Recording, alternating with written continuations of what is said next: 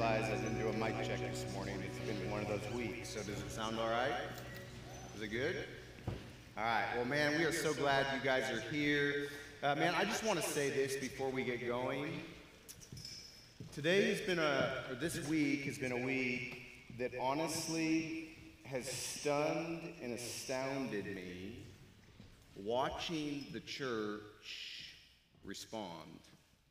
And I just want to say this you have no idea, I've been thinking about this week, how proud and honored I am to serve with a bunch of people like you guys that tangibly respond being the hands and feet of Christ. Like it has been amazing to watch. And I don't say it lightly, it truly has. I've been working, it's been a week of chaos, and I've been doing stuff, uh, all sorts of stuff with this fire thing. But there has been things happening in our church that I had no idea about. It wasn't like I initiated it. I come home and Caroline's like, oh man, like they're filling houses with closets and pantries and food, and they're doing this, and these people are doing this. And like, honestly, thank you guys, because that's what it means to be the body of Christ. And hear this Brian was praying this morning, and I resonate with him. We don't want to be a church that just does that for our people and our staff. We want to be a church that does that for this community. That's why we're here. To love well, to be the hands and feet of Jesus in a community that desperately needs him. That's why we exist. This is amazing. But we don't exist for here, we exist for there. So here's a question Will you join us in partnering in the gospel to bring it to people who have no hope? That's why we're here. Thank you guys for being faithful. A couple things before we get going. One is uh, Justin and Ann Sorensen. I, they, I don't, are they? Where are they at? Oh, right there. There's Justin, front and center. So Justin and Ann are heading up. Um, for, we're going to get into the text, but I got to say this first. So Tyler and Alicia and the family are going to have needs. So here's the deal if you have like furniture or nice stuff, I'm not talking all the leftovers, the dressers with three handles on them, not that stuff, but like if there's something that you really want to help them, Justin is going to head it up. He's going to be in the back by the info table. Uh, and if you know of a storage unit or any place to store it, you can talk to him as well. But hear this I, I want to preface it by saying this we all know what it's like to move into a house and be given all this stuff that we don't really think that we can use, but we almost feel obligated to use it because it's been given. So I just want to preface it by this. If you give something, if they can use it, they will use it. If it does not fit well in the house for some reason, it just doesn't work, we will give it to someone else who needs it. So it won't get wasted, but don't feel bad if you walk into their house one day and they're like, man, I gave this dresser and I don't see it anywhere. Maybe they didn't need it, or maybe they wanted something different, but it will go to a go- good home. So, thank you guys for loving well. Seriously, it's been an honor to serve with you. Last thing before we get going is this Christmas Eve is right around the corner, and if you are on Facebook or Instagram, please go share and invite. There are people in this community that the only time they'll go to church is often on Christmas and Easter. And guess what? Easter is not close, but Christmas is. And it's going to be the gospel. So invite your friends, invite whoever. Um, we're excited for that day. I'm going to pray and we're going to get going. God, I thank you for your faithfulness. God, I thank you for what you're doing in this place, for the people that you have placed in this room, God. And I just pray this morning would be such a sweet time with you. I pray that you would move in ways that we cannot manufacture, God, that you would do things with my words that I cannot do, that your spirit would fill this room and each person in this place would feel the tender love of a kind and a gracious God. God, there are some things that are going to be a little difficult to hear this morning, and there's also some things that cause great rejoicing. So here is my prayer wherever someone is at in this room, that they would meet you and see you in a real, tangible way. God, we love you and we pray it in Jesus' name. Amen. If you have your Bibles, we are back in Malachi, the final week of Malachi. Has Malachi been a blessing to you guys? I know it has been to me, uh, just to see what God has done. That was pretty lame. I don't know. I might. Does anyone have a resignation paper in this room? But has it been a blessing? Truly, like if it has, I praise God for that, because it has been for me. So, Malachi chapter 4, the last day in Malachi says this For behold, the day is coming, burning like an oven, when all the arrogant and all evildoers will be stubble. The day that is coming shall set them ablaze, says the Lord of hosts, so that it will leave them neither root nor branch. We know from previous uh, chapters the arrogant are those that thought they could do life on their own, that thought that they did not need God, that they had all of life figured out. And what Malachi is saying, what God is saying through Malachi, is there is coming a day when those who thought they could do it on their own, when those who thought they didn't need Jesus, the ones who just said, Man, I got this thing, I don't need him. There's coming a day that is going to be very very painful and destructive for those who do not respond in faith to the gospel. So I want to preface this by saying this I'm just telling you where we're going. God loves us so much that in His Word, He has spoken a lot about what is coming, the day that is coming. He has warned us that if we do not respond in faith to the gospel, He has warned us what the consequences will be, and it is a place called hell that is separated from a loving and a good and a gracious God forever. But for those who are in Christ, it is a day of triumph and rejoicing. It is a day that we look forward to, for we don't live for this day, we live for that day. So hear this this is where we're going. Because I love you and because God loves you, He's put it in His Word. My prayer has been this God, wherever someone is at in this room, would this be the day that they make things right with you?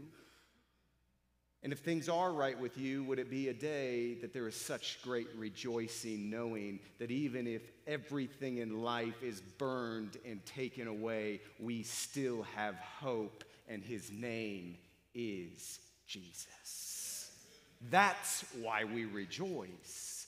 So Malachi is saying, God is saying through Malachi, that there is a day when all those who think they can do it on their own, all the nation of Israel, whoever it is, whoever thought they could do it on their own, that it will be exposed. And it says it will burn up. The day is like a burning oven for the wicked will become like stubble. When stubble hits an oven, I don't know if you've ever seen it, but it immediately torches. I think the Wilsheets family can see what a torching does. It's honestly heartbreaking. See, Jesus talks more about hell than heaven and actually describes it more vividly if you look in the scriptures. But so often we live this life of, man, everybody wants to go to heaven, but nobody wants to go now, right? We hear a lot about it, but Jesus, because he loved us, warned us about it and spoke more about it, but often we just disregard it. And we just think that heaven maybe is real and hell is this fairy tale that God would never send anyone there. Hear this God doesn't send someone to hell. We choose to go there. When we were born into this earth, we were born into our sin nature and we were beelining for the separation from God. But God, in His goodness, sent an advocate, as we saw last week, sent someone to intercept our path and give us hope, and His name was Jesus. See, we are all headed there. And we'll talk about, I got to get going. I'm like preaching my message before I even get going. Here we go. Charles Isbell says this Nothing will be left of them, no hope will, this is for the arrogant, no hope will exist for them, no future, no brighter day. All will be over, consumed in the mighty fire of God. Here's what hell is, as the Bible describes it it's a word, uh, Gehenna in the Greek, and it really literally is what was the trash dump in the day where the fire would burn all day and all night and consume the trash. And it really is a devastating picture for the person who refuses to surrender their life to Christ. It's where the word came from. Just nonstop, every day, all day, just burning. But hear this, we're going to talk about a little bit in, a little more in a bit. But verse two: But for you who fear my name, for you who honor my name, the Sun of Righteousness shall rise with healing in its wings. You shall go out leaping like calves from a stall, and you shall tread down the wicked, for they will be ashes under your soles of your feet on the day when I act, says the Lord of hosts. What a picture. I don't know if you guys have ever seen calves leaping from a stall or leaping from where they're cooped up, and I'm not even going to attempt to do it because I will make a fool out of myself, but it is a sight to be seen. There is this absolute joy. There is this like freedom. They just leap around and they bounce and they kick their legs in the air and their tails are flipping and they're bouncing up and down. And God is saying, For all those who fear and honor my name, this is what you will be on the day when I return. The great and mighty day of the Lord, you will leap like calves from a stall. Oh, what a beautiful day it is. And he says, Son of Righteousness, Son of Righteousness, S U N, if you don't have your Bibles, is an imagery of God Himself. We see it in Psalm 84 11. For the Lord God is a sun and a shield. The Lord bestows favor and honor. No good thing does he withhold from those whose walk is blameless, for those who have been redeemed by the blood of the Lamb. Jeremiah 23, 5 through 6 says this Behold, the days are coming, declares the Lord, when I will raise up for David, who a righteous, he's a son of righteousness, a righteous branch, and he shall reign as king and deal wisely, and shall execute justice and righteousness in the land. In his days, Judah will be saved, Israel will d- dwell securely, and this is the name by which he will be called. The Lord is our righteousness. See, here's the deal. The results of the healing work of the sons of righteousness are this two things. They leap like calves released from a stall. What an amazing imagery. And trampling on the ashes of the wicked. Wow. See, we don't live for this day. And so often we get bogged down into this day. We don't live for this day. The Bible describes this day literally as a tent. It is not our home. We were not wired for here. We were not created for here. We were created for there to be in the presence of a loving and a righteous and a holy God, not separated from Him. And God sent His Son to restore what was separated because we were all on the path to hell. Separated from a good and a loving God. Verse 4 Remember the law, my servant Moses, the statutes and rules that I commanded him at Horeb for all Israel. Behold, I will send you Elijah the prophet before the great and awesome day of the Lord comes, and he will turn the hearts of fathers to their children and the hearts of children to their fathers, lest I come and strike the land with a decree of utter destruction. So before we apply this, I want to talk about this because this can be kind of a confusing text. It's been debated by many scholars. Has Elijah come?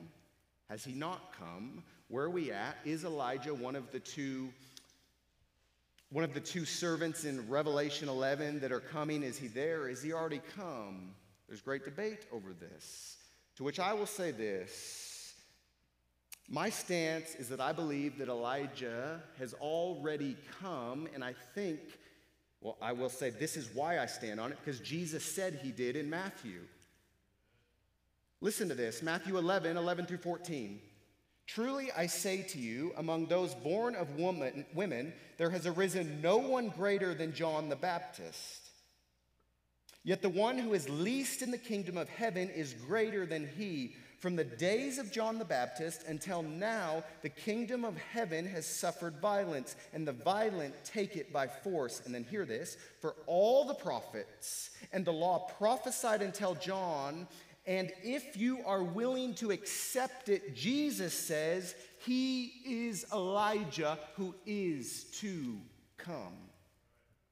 Matthew 17, 10 through 13. And the disciples asked him, Then why do the scribes say that first Elijah must come? Why? The Jews are waiting on Elijah to this day. They don't accept Jesus as their Messiah. They're waiting for Elijah to come because they think when he comes, he will usher in the Messiah and then they will be restored to peace. They will be restored to power. They will be put back in their land. So they have denied Jesus as their Messiah because they don't think Elijah has come. Jesus says this, I mean, to the disciples. Then why do the scribes say that Elijah must come? He answered, Elijah does come, and he will restore all things. But I tell you that Elijah has already come, and they did not recognize him. But to him, whatever they pleased, so also the Son of Man will certainly suffer at their hands. Then the disciples understand, hear this, that he was speaking to them about John the Baptist. Look at what they say, he says in Malachi. They will come to turn the hearts of fathers to their children and the hearts of children to their fathers. It's talking about repentance. Elijah, according to Jesus, has already come. So, what does it mean? Jesus can return at any moment to come back for his people. The stage has been set for the victory to be won. Jesus is returning. The question is are you ready? Are you ready? Well, Luke, how do I know if I'm ready? Have you given your heart to the one who has come to set and redeem you? Have you not just believed that he was some good moral guy who maybe wrote a few words of this historical document, but do you believe him to be your Savior and your Lord? Do you believe that he went to the cross, that he was buried in the grave, and resurrected on the third day to give you life? And the Greek word is not, oh yeah, I kind of thought about that one time. It's no, I believe without a shadow of a doubt. I know that I know that I know that I know that Jesus has come to set me free. Because he is returning and he is coming back. See, God is saying that Elijah will turn the hearts of people repentance. Hear what Dr. Stuart Parsons says from Trinity College. He says this He would return to usher in a great movement of repentance and a new movement of holiness. And this is exactly what John the Baptist did, calling God's people to repent and indeed administering a baptism of repentance. It was repentance that would fulfill verse 6. Jesus is coming back. It ain't a fairy tale. he is this King of glory. He is returning. So, what I want to do with the time that we have left is I want to look at this text and see what it says about the great day of the Lord. And here's what we're going to go. It's two things. It's very simple. I'm letting you know right now up front where we're going. This great day of the Lord, it will be a day of destruction for the wicked, but it will be a day of triumph for the righteous. If I did not love you, I would not preach this. If God did not love us, He would not have revealed this to us. He would have just let us walk all the way into eternity separated from His goodness. But He says, Because I love you, I'm warning you of what is coming. And, church, because I love you, I am preaching to warn you of what is coming, but also to look in expectation for what is coming to those who are redeemed. It's beautiful. So, number one, it will be a day of destruction for the wicked. As I've said, one of the beautiful things about God's word is He warns us of things that are coming so we don't have to experience it out of this shock, awe effect like, whoa, I never saw that one coming. In fact, if you've ever doubted God's love, look no further because if He didn't love you, He would have just shocked you and been like, oh, newsflash, by the way, yeah, you're separated, sorry. Instead, He was like, no, I loved you so much that I've revealed everything about myself through my word, and I'm pleading with you to hear it. I'm pleading with you to believe so that you might have life and life to the full. So, why hell? Hell was originally created for the devils and his angels. Did you know it? Matthew 25, 41. Satan rebelled against God, and we see in Scripture that because of that, he fell, he was cast out of heaven like lightning, Luke 10 18. The simple way to define this sin is really this the act of rebelling against God and his ways.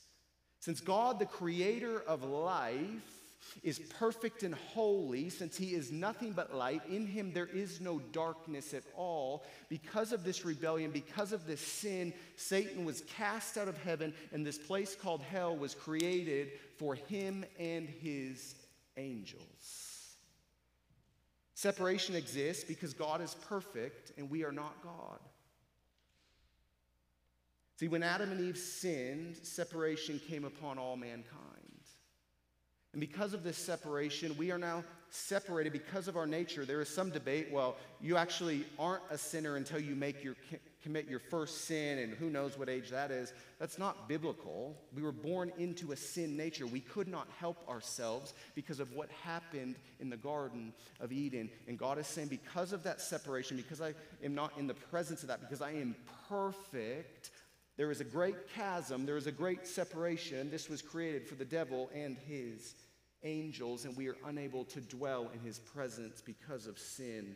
But hear this God desired to bridge the separation. He desired to make the imperfect and declare them perfect. He desired for the unrighteous to be declared righteous, for without him we were all walking straight to the pit of hell. We all were.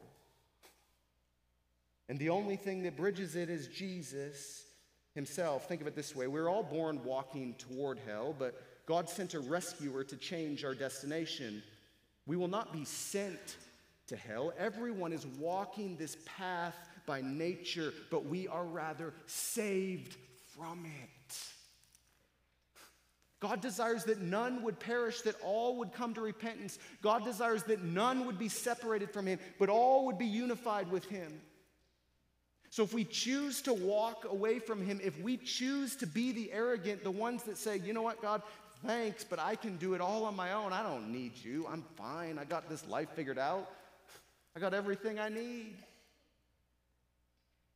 That's not on God. It's on you if you choose to reject Him.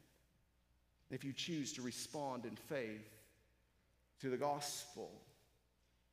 It'd be like me walking toward a landmine. Let's say I'm a soldier in Afghanistan and I'm walking towards this landmine.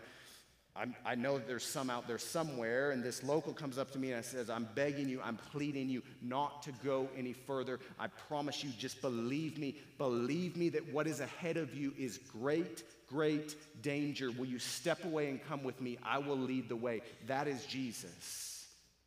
If I choose not to listen and I step on the landmine, it's my own fault. This guy was right here trying to tell me not to go that way, trying to tell me what was coming, and I chose not to listen. Jesus is saying this this morning. Please hear this.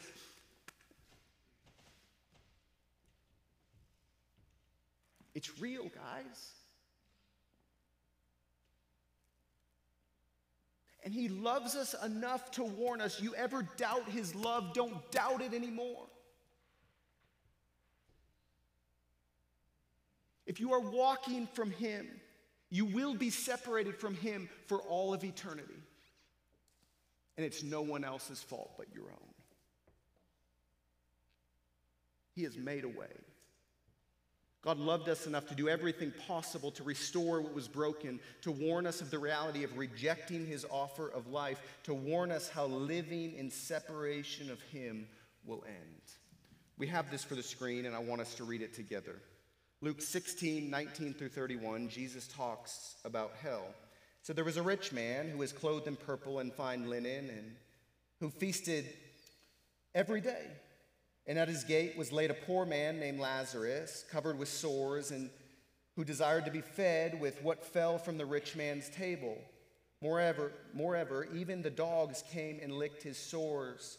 The poor man died and was carried by the angels to Abraham's side. The rich man also died and was buried. And in Hades, being in torment, he lifted up his eyes and saw Abraham far off and Lazarus at his side. And he called out, Father Abraham, have mercy on me and send Lazarus to dip the end of his finger in water and cool my tongue, for I'm in anguish in the flames. But Abraham said, Child, remember that in your lifetime you received your good things, and Lazarus in like manner bad things. But now he is comforted here, and you are in anguish. And beside all this, between us and you is a great chasm that has been fixed in order that those who would pass from here to you may not be able, and none may cross from there to us. And he said, Then I beg you, Father, to send him to my father's house, for I have five brothers, so that he may warn them, lest they also come into the place of torment. But Abraham said, Then have Moses and the prophets, let them hear them. And he said, No, Father Abraham, but if someone goes to them from the dead, they will repent. And he said to him, If they do not hear Moses and the prophets, neither will they be convinced if someone should rise from the dead. Jesus. So, hear this before we go on. I want to say five things that we know about hell from Scripture itself and from this text. First is it's a real place. Jesus spoke more about it than heaven. It's a real place. But number two is this it's a place of separation from God and all that is good. We see it in verse 23. And in Hades, being in torment, he lifted up his eyes and saw Abraham what? Far off, and Lazarus at his side. See, this place is a separation from all that is good, is a separation from the goodness and the holiness and the righteous and the love and the beauty of your Savior, your King, and your God, separated forever.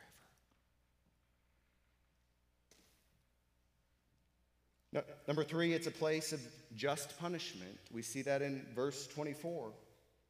And he called out, Father Abraham, have mercy on me and send Lazarus to dip the end of his finger or I'm in anguish in this flame. Jesus goes on to say, Man, you had everything you wanted in this world. You had all the material stuff, you had everything that you ever wanted, and you chose to reject me. It's a just punishment. He is not an unjust God, but He has to atone, He has to pay for sin. Number four is this it's a place and this honestly is more petrifying than maybe all of them, where there is memory. Verse 25 But Abraham said, Child, remember that in your lifetime you received your good things, and Lazarus in like manner bad things, but now he is comforted. Hear this. It's a place of memory, and my prayer all week has been this God, if there's someone in this room that is far from you, would they not look back one day and think, man, I remember I was sitting in that gym that day and I had a chance to respond to the gospel. I had a chance to give my life to this King of glory, and I chose not to. And now I'm sitting here separated, and I have all the memory of it. May that not be this day. I promise you, there are not words adequate enough to explain what that day will be like. And God is warning this morning. And lastly, is this it's a place of hopelessness. We see it in verse 26. And besides all this, between us and you is a great chasm, and it has been fixed in order that none who would pass from here to you may not be able, and none may cross from there to us. Hear this. It has been fixed in that moment. There is no such thing as purgatory. There is no such thing as earning your right to God, earning your righteousness, none of it. When you breathe your last breath, your destination has been fixed, and it has everything to do with whether you responded to the gospel in faith or not. Everything. And once you've chosen, and once you pass from this life, you have no option to choose again. but you will remember all the times that you had opportunity to and you chose not to. And number two is this this is the good news. It is a day of triumph for the righteous. We can look forward to this day when Jesus returns to make all things new. It doesn't matter if you lose everything in a house fire, it's all going to burn anyway. God is saying that, that in that day all will burn like stubble, nothing will be left. The only thing that remains is who you put your faith in, and that's Jesus, the King of glory, who will never let you down.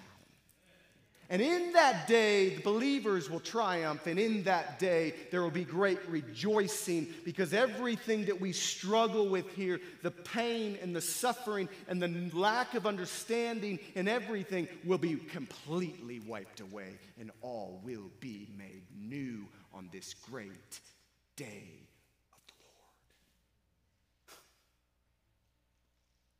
I find it interesting that Jesus spoke more about heaven and more vividly, or more about hell and more vividly than heaven. Why? Because I really, we can't grasp heaven, guys. It is so much bigger than our imagination. It is so much, I mean, you can't even process what it will be like the presence of the living God when all evil is gone, everything that is pure is there. We cannot process it. And I think that's why Jesus is like, well, why do I even waste my time trying to explain it? Because there ain't no words adequate to explain it anyway. It's a day of rejoicing for the righteous. See, in this day, all will be made right and whole. In this day, the sacrifice, the struggle, the doubt, the betrayal, the labor, the days of mockery and rejection, the days of wanting and wondering why prayers are not answered, the days of sickness, pain, loss, tears, betrayal, the days of everything that you can imagine will be erased in a moment when Jesus returns for his bride. There will be no more sorrow, pains, or tears. Hear this, if you have your Bibles, if you'll turn to Revelation 21. Starting in verse 1 Then I saw a new heaven and a new earth, for the first heaven and the first earth had passed away, but the sea was no more. And I saw a holy city, a new Jerusalem, coming down out of heaven from God, prepared as what? A bride adorned for her husband. And I heard a loud voice from the throne saying, Behold, hear this the dwelling place of God is with man. He will dwell with them, and they will be his people, and God himself will be with them as their God. Hear this He will wipe away every tear from their eyes, and death shall be no more. Neither shall there be mourning, nor crying, nor pain anymore. Why? For the former things have all passed away. They are but a vapor that we have no recollection of. Who cares? Who cares about your castle on the hill? Who cares about your Lamborghini? And who cares about your third home? Because I'm telling you, it ain't nothing compared to glory. Verse 5 And he who was seated on the throne said, Behold, I am making what? All things new. Also, he said, Write this down, for these words are trustworthy and true. And he said to me, It is done. I am the Alpha and the Omega, the beginning and the end. Hear this To the thirsty, I will give from the spring of the water of life without payment. The one who conquers will have this heritage, and I will be his God, and he will be my son. And then there's a warning, verse 8 But as for the cowardly, the faithless, the detestable. As for murderers, the sexually immoral, the sorcerers, idolaters, and all liars, their portion will be in the lake that burns with fire and sulfur, which is the second death.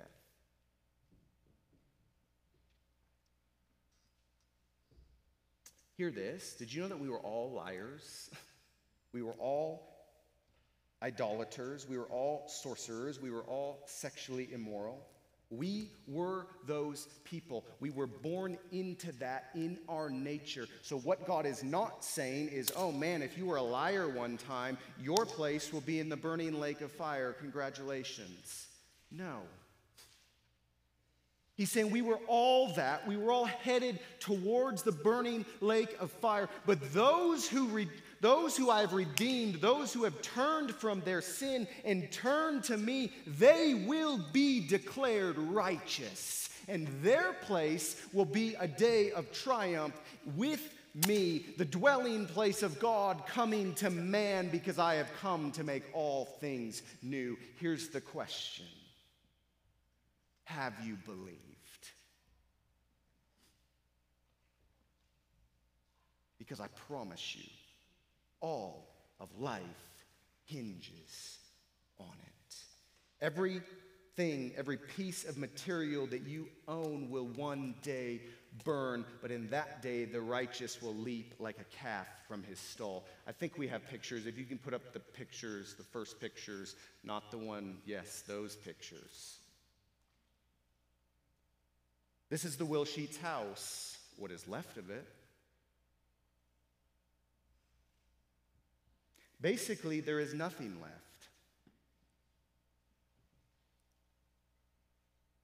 Burn this image in your mind because this will be everything on the day of the Lord.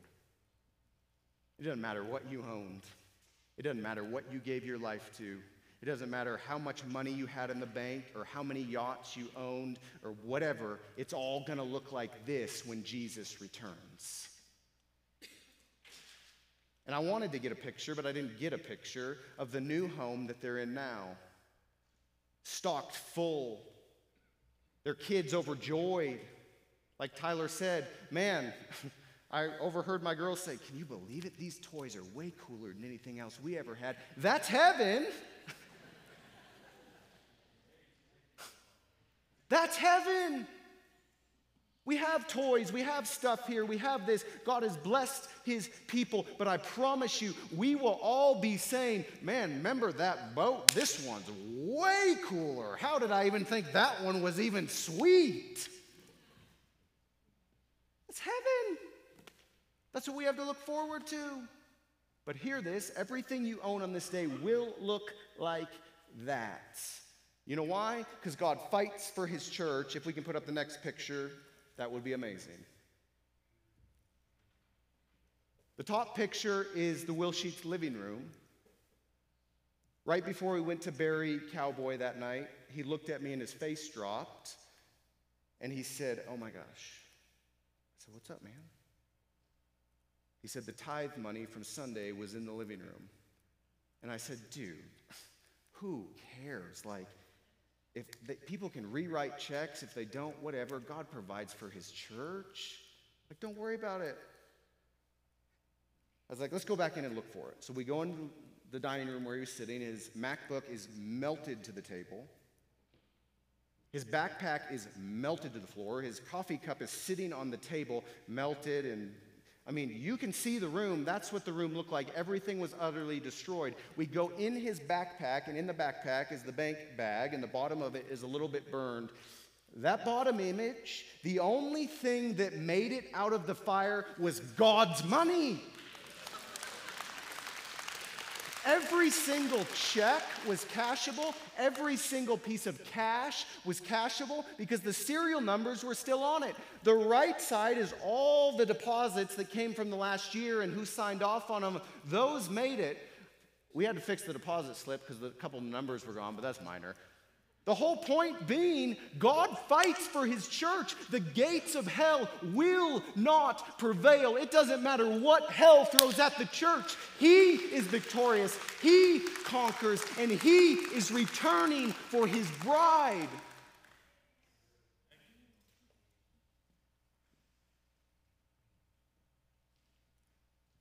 But do you believe it? This has nothing to do with money. It has everything to do with a very powerful image that everything one day will burn except for what is His. You and I, if we've been redeemed by the blood of the Lamb, you will not burn. He will come and rescue you. And while we may look a little charred on this earth, and while we may have some stuff that hurts and some pain and some stuff in our lives, it's like, man, God, that stung. Man, God, like, I lost my wife. It left some char. Man, God, I felt rejected when my family turned against me. God, I don't understand the pain. I don't understand why I had to be the one that suffered with cancer. God, I don't understand why my loved one was the one that died of cancer. We all look like this, guys charred, burned, hurt. That's us. But what God is saying is He protects those who are His own. That which is His will not be burned because He fights for the righteous. Do you know Him this morning?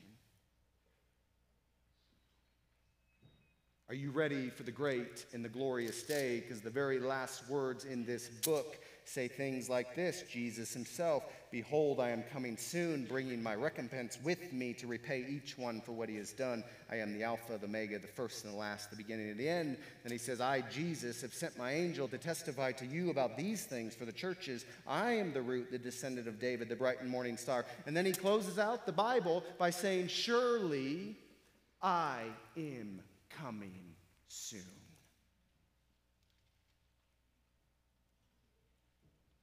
So here's the question as we wrap up Do you know this King of glory? Do you know this God that has come to set you free and redeem your soul from the pit of hell? Because if you don't, that is your destination and you were not without warning. God says, just come to me, let me restore. Come to me burned up. Come to me with all your pain and all your hurt. And one day, even if it doesn't happen this day, one day all will be made new. Every tear wiped away, every pain gone, every struggle absent, because you are in the presence of the living God where all is perfect. Do you know him? If not, today is the day. God, I thank you for this place. God, I thank you for what you're doing in this place, for how you move amongst your people. God, I thank you that you loved us enough to warn us of the direction we were headed if we refused to respond in faith to the gospel.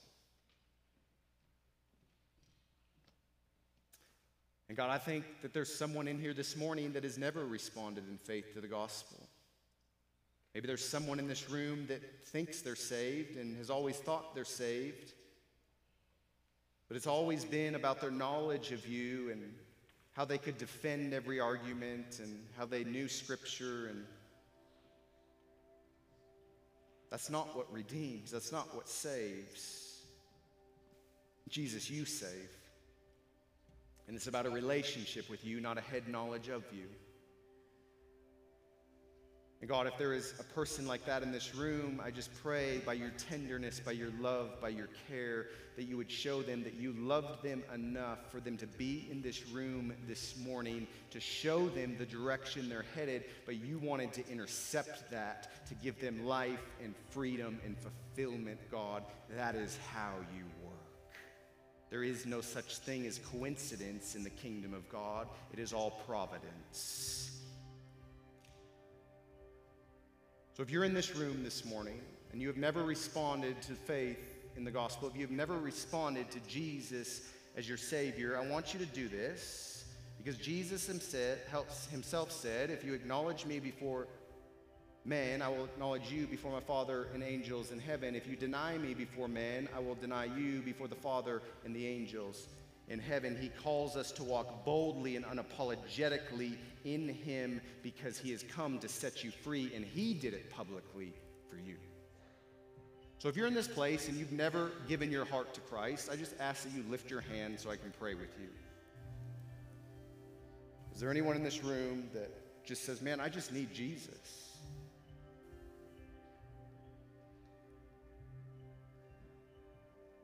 I just need Him to wipe away what is broken. And if you're raising your hand, I can't see you. I apologize because these lights are bright. But today is the day of salvation. Today is the day when all things can be made new. So, God, I pray for the person in this room that is crying out to you, God, that needs you. I pray that you would meet them right now in their greatest need, God, that they would come to you, that they would see that you are a good and a loving God who has come to set them free. Move in this time, move in this moment, God, to do the things that only you can do. Take one who is blind and give them sight. Take a heart that was dead and give it life, God. We thank you that you have come to restore and redeem if we will turn from our sin, if we will turn to you in faith and trust that we don't live for this day, we live for that day.